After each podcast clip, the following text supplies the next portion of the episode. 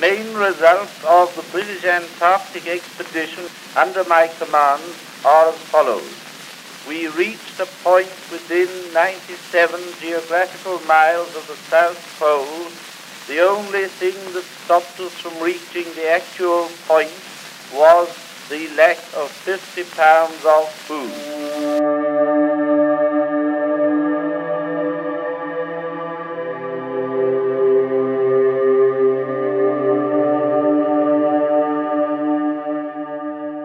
The first day of the year 1908, Ernest Shackleton was embarking on his second adventure to the South Pole. Shackleton had great ambitions, from scientific discoveries to being the first person to reach the South Pole. However, finding himself in the harsh Antarctic environment and with supplies running dangerously low, he decided the goal was not going to be accomplished then. He would have run out of resources, and this would have been deadly for both the crew and the hope of making great discoveries in the future. I'm Hanna Siemaszko, and you're listening to Resourceful, a podcast which explores the exciting new opportunities of space resources. Resourceful is produced by Esric in collaboration with SciLux.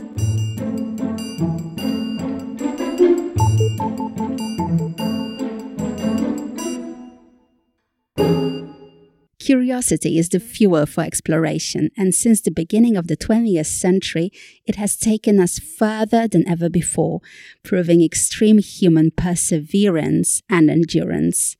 No wonder these words are best to name some of the most famous missions or rovers that have been designed for extreme exploration endeavors. Exploring harsh regions of the Earth is indeed a dangerous and tedious activity, requiring long preparation times, years of research, raising funds, gaining public support, and having the right team. What if we want to aim further? Into space? Since the 60s, when we finally had humans traveling outside our home planet, the scientific community and society at large have undergone incredible changes. One red line remains unaltered the desire to be first to discover blends with the push to know what is beyond. We're also driven by the need to find innovative solutions to challenges that seem unsolvable.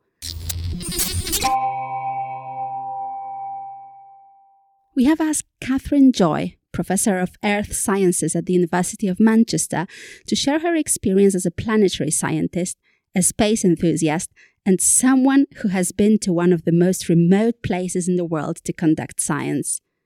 In 2019, Katherine brought together her two passions, Earth and planetary sciences, and just like Shackleton, embarked on an expedition to Antarctica.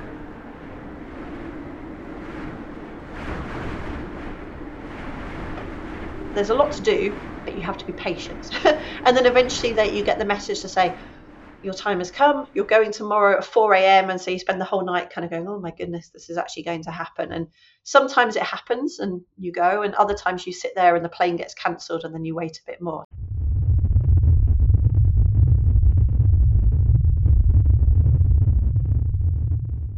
With spaceflight, I guess the parallel is still that potential delay in launch. So, you know, sometimes space launches the, the crew can go to the pad, they can sit there, they can get all the way down to two minutes before launch, and the launch will be called off. They'll repeat the same thing the next day, maybe the next day, and then maybe the mission will be delayed one month or two months.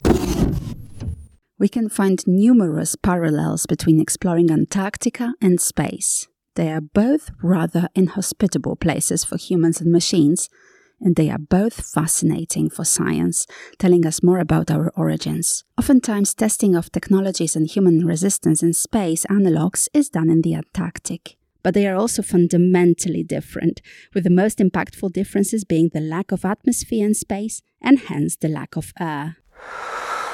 To reach Antarctica or the moon, we require fuel.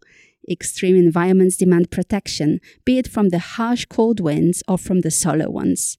We need to be able to refuel as well as protect ourselves and our supporting equipment using the resources we find in situ, that is, living off the land.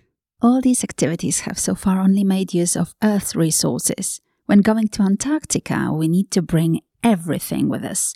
For each rocket we send in space, 90% of it is just fuel.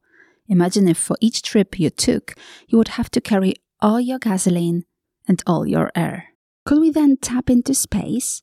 What can we learn from our experiences in extreme environments such as Antarctica?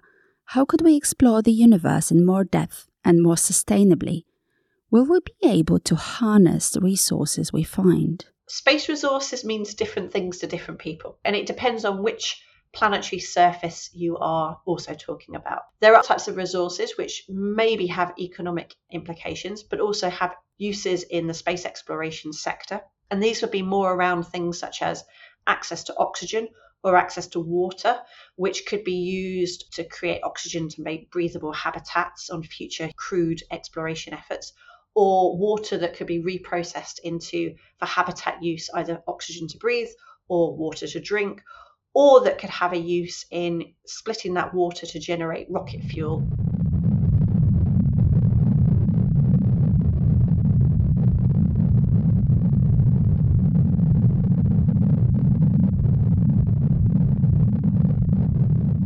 When we sent our first lunar missions, they were mostly motivated by political interest.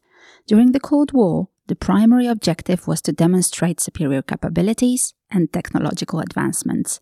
The space race of the 60s was all about flexing your muscles. With people eager to witness the new space accomplishments, including the first human in orbit and first steps on the moon, space exploration has truly inspired the public and captured their imagination.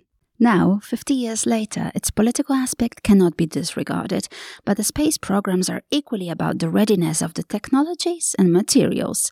The resurgence of interest is closely tied with more nations being capable of sending their landers or probes, as well as increased involvement of commercial actors. At this moment, we are witnessing the development of the Artemis program, a collaboration between NASA, ESA, the Canadian Space Agency, and JAXA, as well as the Chinese program, but also other countries that focus more on mapping the lunar terrain. Additionally, there is a plan to launch a follow up to the International Space Station, a station called Lunar Gateway, which would orbit the Moon. Looking ahead, we can anticipate the emergence of private space stations, lunar tourism, and enterprises involved in extracting space resources. The Moon is incredibly interesting because the Earth and the Moon have been sister planets throughout space and time, and so we can look to the moon to ask questions about our own planet's past. Only a handful of people have so far witnessed the pristine lunar environment with their own eyes. Here is the reaction of Neil Armstrong, who in 1969 was the first man to step on the lunar surface. I'd say the color uh, of the the uh, local uh, surface is uh, very comparable to that we observed from orbit at this sun angle, uh, about 10 degrees uh, sun angle or that nature. It's uh, pretty much without color. It's gray and it's very white, chalky gray as you look into the zero phase line, and uh, it's uh, uh, considerably darker gray. More like a ash, ashen gray as you look out 90 degrees to the sun. The uh, some of the surface uh, rocks in close here that have been uh, fractured or uh, disturbed by the uh, rocket engine plume are uh, coated with this light gray on the outside, but where they've been broken, they display a dark very dark gray interior, and uh, it looks like uh, it could be country basalt. Apollo 11 was a really big test case. Prior to that mission, there'd been a series of orbital missions, so the lunar orbiters that were NASA's mapping missions of the lunar surface, where scientists used that data to undertake the first geological mapping activities. So we knew that there were dark areas on the moon.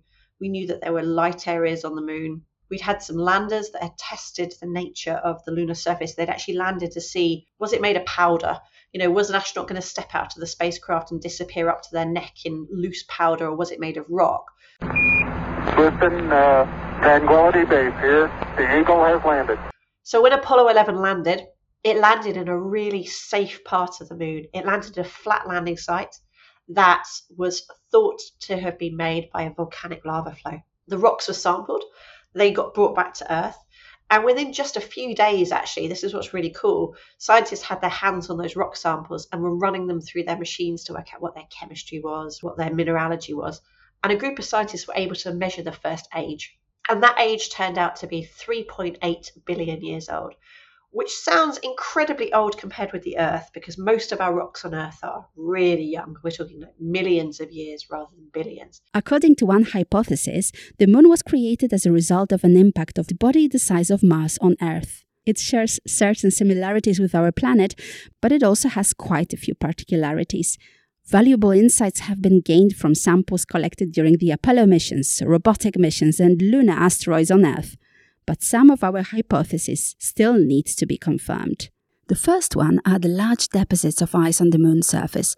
We do know the ice is there, however, we do not know the exact quantities, and recently scientists confirmed that there may be less water ice than we originally thought. It is an important question because, as mentioned by Katherine earlier, from ice we can obtain water and extract oxygen and hydrogen, essential to produce propellant to sustain longer and deeper journeys into space. Lunar ice apart, there's another resource that deserves our attention regolith.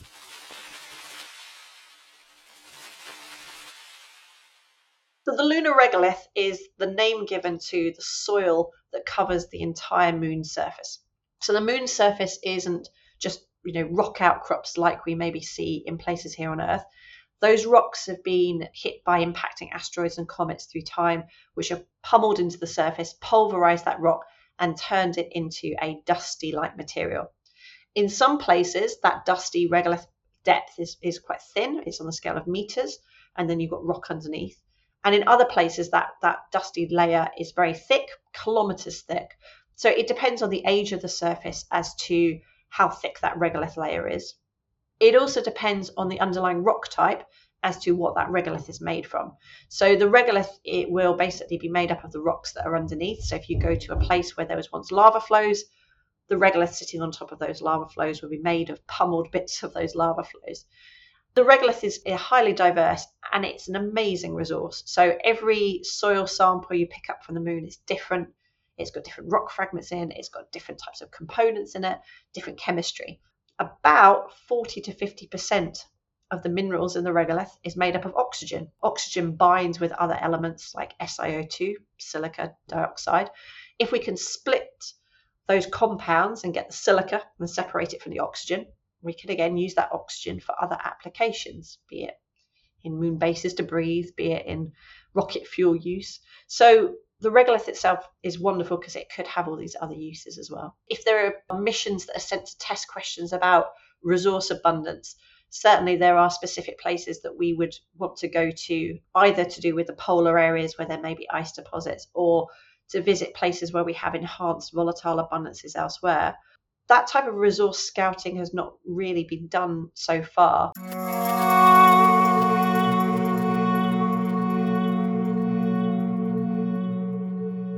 Once we establish the exact locations and concentrations of resources, there is a need to develop numerous technologies that will work seamlessly and in low gravity. We will be forced to design autonomous mobility solutions or factor in the delay in communication. The other challenge is miniaturization. As mentioned in the introduction, each kilogram of material that needs to be brought with us is extremely costly and takes up space that could be used for transporting other crucial tools or supplies. The future of space exploration is about close collaboration between robots and humans. But first, we need to start with cooperation of organizations and countries on Earth. Just like in the case of Antarctica, the story of space exploration is a story of teamwork and international collaboration. With the Artemis Accords, Lunar Gateway, and national legislation on in situ use of space resources from countries like the USA, Japan, Luxembourg, and United Arab Emirates, we can see the appetite in many organizations to go the extra space mile. I think that some organizations and some countries are taking it incredibly seriously. I think that there are companies that see the potential profitability, particularly in terms of harvesting regolith material for rocket fuel, for example. If you can be producing rocket fuel, you can sell that fuel to rocket suppliers that may want to launch vehicles off the moon to go elsewhere in the solar system. So I think there is an economic argument to be made, but it does hinge on this fundamental question what reserves are there? Are the concentrations of material really enough to do this in a, a sustainable, and by sustainable, I mean, can we keep on doing it over and over again? And potentially for those companies, a profitable way. And I, that's the big gap that I think, another big gap, there's lots of gaps in our knowledge that has to be thought through. And I guess this is going to be incredibly risky for the first venture capitalist companies that want to do this.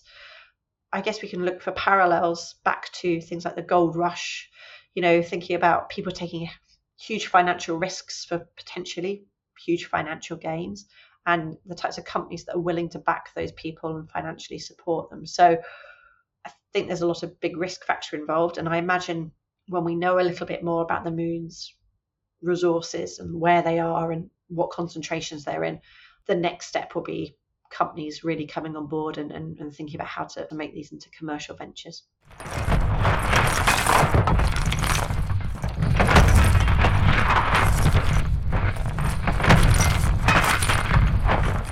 Science has the great potential to gain through commercial operations. So we wouldn't know nearly as much as we know about the Earth if it hadn't been for mining companies and it hadn't been for oil producing companies who collect samples to make them available for scientific study to understand how those resources are there in the first place.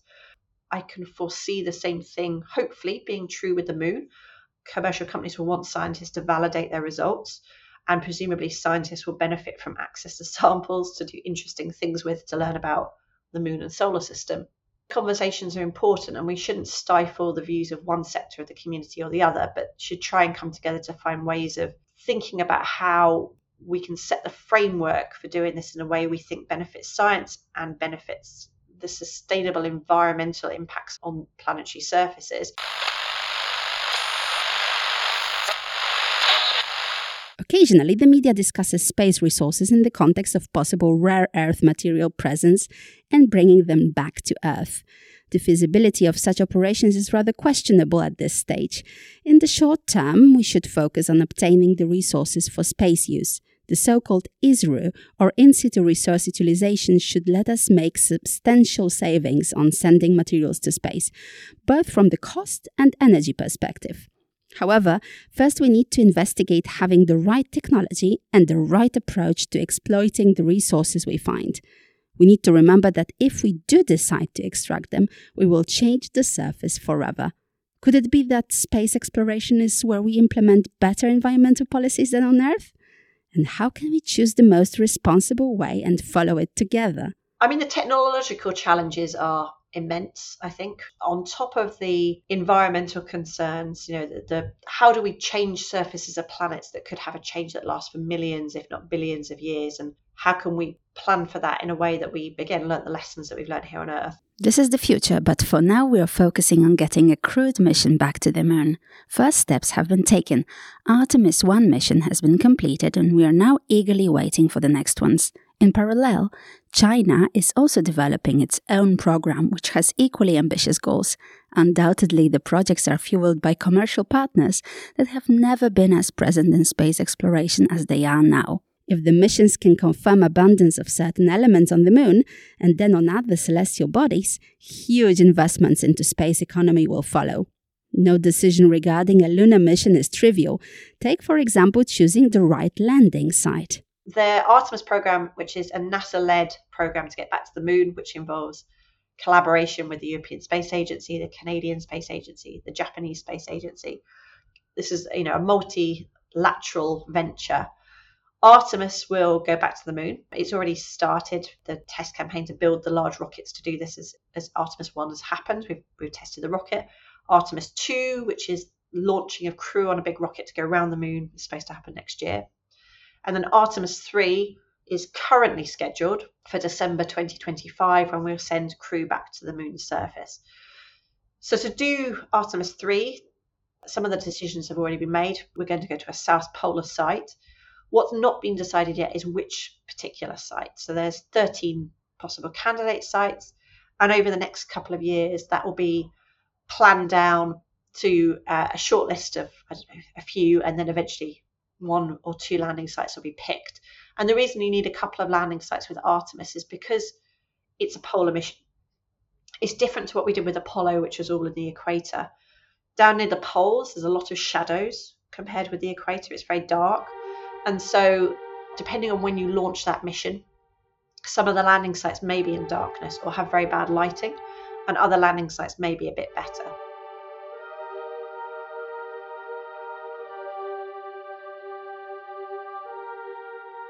The integration of in situ use of space resources has the potential to completely revolutionize the way space exploration is being conducted.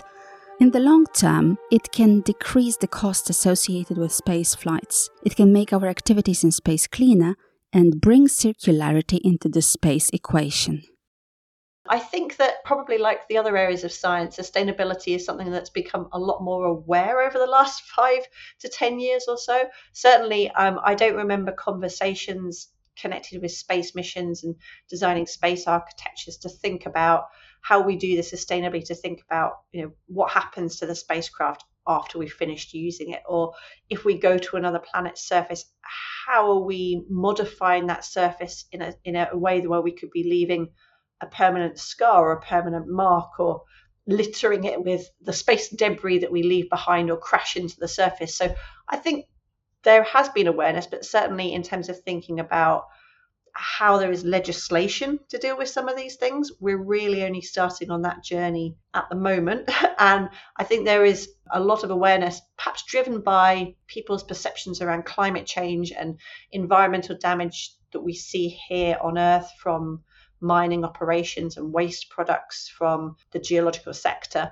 that we're now starting to ask those questions to think well if we want to do similar types of processes access resources in space are we going to learn from the mistakes we've made on earth are we going to learn from the cultural perceptions that come with us exploring new environments for resource access here on earth so those conversations are I think, welcome. I think they're being openly discussed, certainly within the scientific community.